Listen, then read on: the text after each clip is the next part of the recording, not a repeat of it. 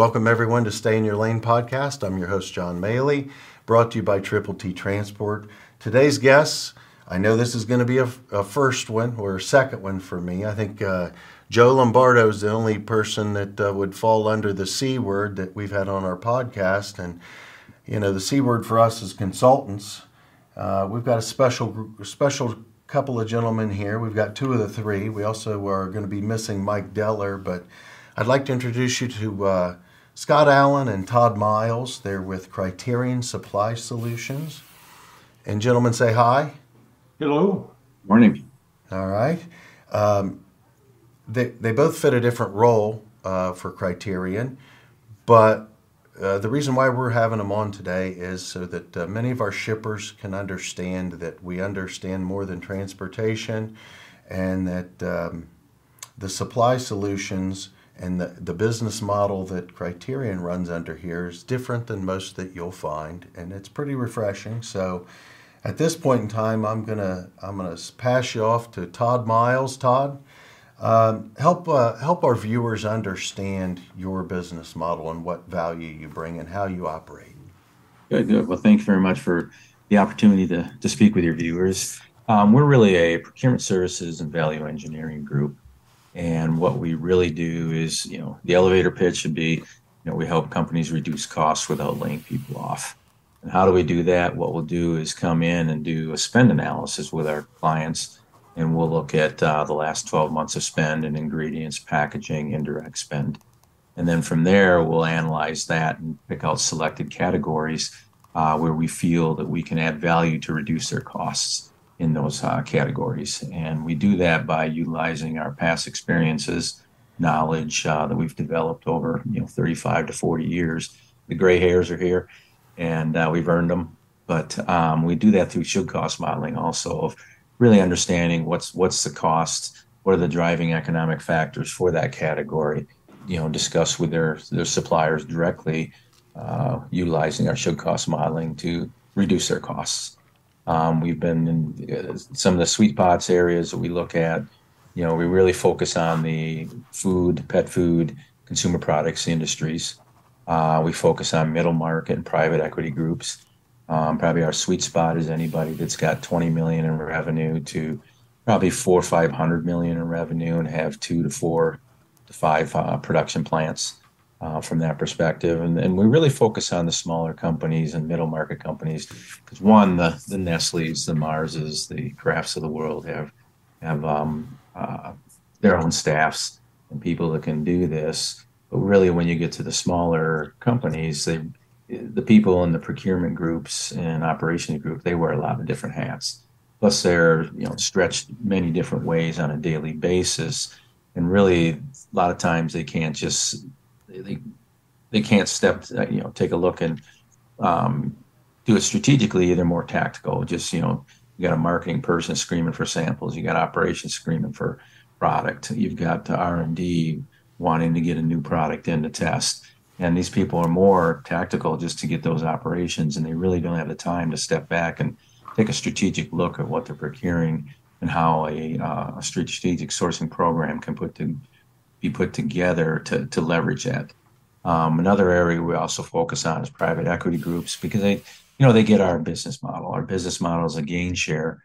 Um, that's nothing new out there, but the way we approach is in a different manner. Um, the way we approach it over a duration of time, after the savings or actual savings are there, we get paid on a monthly basis on actual shipments um, from that perspective. And usually it goes minimum is 12 months, maximum 24 depending upon the category, the category turnover, et cetera. Um, from that perspective, as we go along, the, the, client is saving money on actual shipments by line item SKU. And if they don't have shipments in a month, well, they didn't save anything. So we don't get a portion of that savings that they've saved that month. Um, so we're, we're 100% skin in the game. Um, also, too, it's, you know, you know, going back to the football analogy, we got to put points on the board scoreboard to, for us to get compensated and that that's what we do, and, and that's the only way we will ever do it from, from going forward. Um, so another area we do too is, you know, if we do have multiple companies that are not competitors, and say they've got corrugated packaging, Uh, what we can do there is also take these multiple companies and do a collaborative buy program to leverage three or four companies' volume and leverage that in the industry and utilizing our should cost modeling. So we've done that. We do that quite often with our clients where where they're not a you know competitor against each other from that perspective. So it's uh, a little bit different, unique uh, skill sets that we have that we feel you know our competitors don't have that type of skill set within their people who they're are utilizing and and it's really real life experiences and you know proven results how how did you come up with this the one thing I'll add, Todd would also sweep the warehouse if it would add value to it. So uh, I think I've seen him do that one time or another. Uh, the way the, the company was was founded is um, I worked and oversaw procurement for several uh, food companies. H.J. Heinz Company oversaw it globally. And many times I would, uh, my boss, who was the chairman of the company, as well as others, would bring uh, firms into, consultants into, uh, save us money. And every time I sat with the consulting firms that were out there, none of them had ever written a purchase order. None of them had ever worked in a purchasing department. They were fantastic at uh, putting together business plans and making presentations, PowerPoint presentations, uh, in selling it within the companies. So what, when that happened, um, you would get handed the opportunity working with their, their, their junior folks because they would end up flying out of town. Uh, I went through that concept several times, be it with the Heinz Company, also with Nestle. Uh, we're oversaw procurement there also and knew there was a better way. And it was it was really based on bringing people in that had worked in procurement, that were strategic sourcing people themselves, that understood should cost modeling, that understood value to the customer that people could relate to, but only work on a gain share basis, which was you only get rewarded if you show results and you stay and implement those results. You don't leave town after after presenting or even negotiating those results in. Uh, I served on a board of a company, of a packaging company called Innopak. And as an aside, we uh, talked about the the uh, view I had, the image as far as going forward, the business plan. I put together a business plan and financials. And uh, make a long story short, the three of them ended up funding the company. They believed in it so much, and they became our partners uh, Todd at that time, I was holding him back. He was down at Smithfield. And when we founded the company, which was what, Todd, 2012? Yeah. Yep. Time flies. Todd came in as our managing director to run the company. And so today, that business model still holds case as far as we, we have support people, of course, for him and everything too. Um, but Todd runs the company. Uh, we we meet on a quarterly basis, if not sooner, and drive the company from that standpoint. And it, it is truly based. Uh, they they truly bought into the program as far as operating from a results-based gain share basis, and it's it's operated from that standpoint. Since then, we've had great results. Well, and that's why you came highly recommended. Uh, there's some similarities between how we operate and how you operate. And, and I think it comes with a commitment to bringing value. It does. It, it, it absolutely right. does. Uh, you know, the best the best compliment we get as far as showing value, we believe it. They're excited. Um, the amount of dollars that come to the uh, some of the companies and everything. What we really know that we've done a great job is within the food industry, especially the consumer packaged good industries. We see people that move in leadership roles from company to company over periods of time, especially with private equity. And you know you've done well when those leaders, those CEOs, COOs, bring you back into the company that they're now running. And we have that, Todd, we have it on a on a consistent basis, don't we? Yes, we do. Consistent. Yep. Yep. There's always growing pains. And the growing pains uh, are solved by a prioritization schedule, right? I mean, you, you if you're running the company, you've got 15 things that are the priority, and you're going to divide and conquer and figure out what's number one through 15. And, and sometimes what you guys are looking at is the 15 to 25 that if there's no blood, there's no foul, right? and then you come in and say, you know, there's a better way to do this. John, you know the, the, the other thing that's that's really different, and, and remind me to tell you a story about Todd when we were younger, uh, when his uh, Nestle technical days. But what, what what, what another difference here is uh, we find whether it's corrugated packaging, whether it's flexible film, um, you, you know, whether it's sweeteners, we're in the market conducting negotiations every six months, once a year, every three months. Uh, in those categories for food companies, for consumer packaged good industries, um, that happens once every three to five years.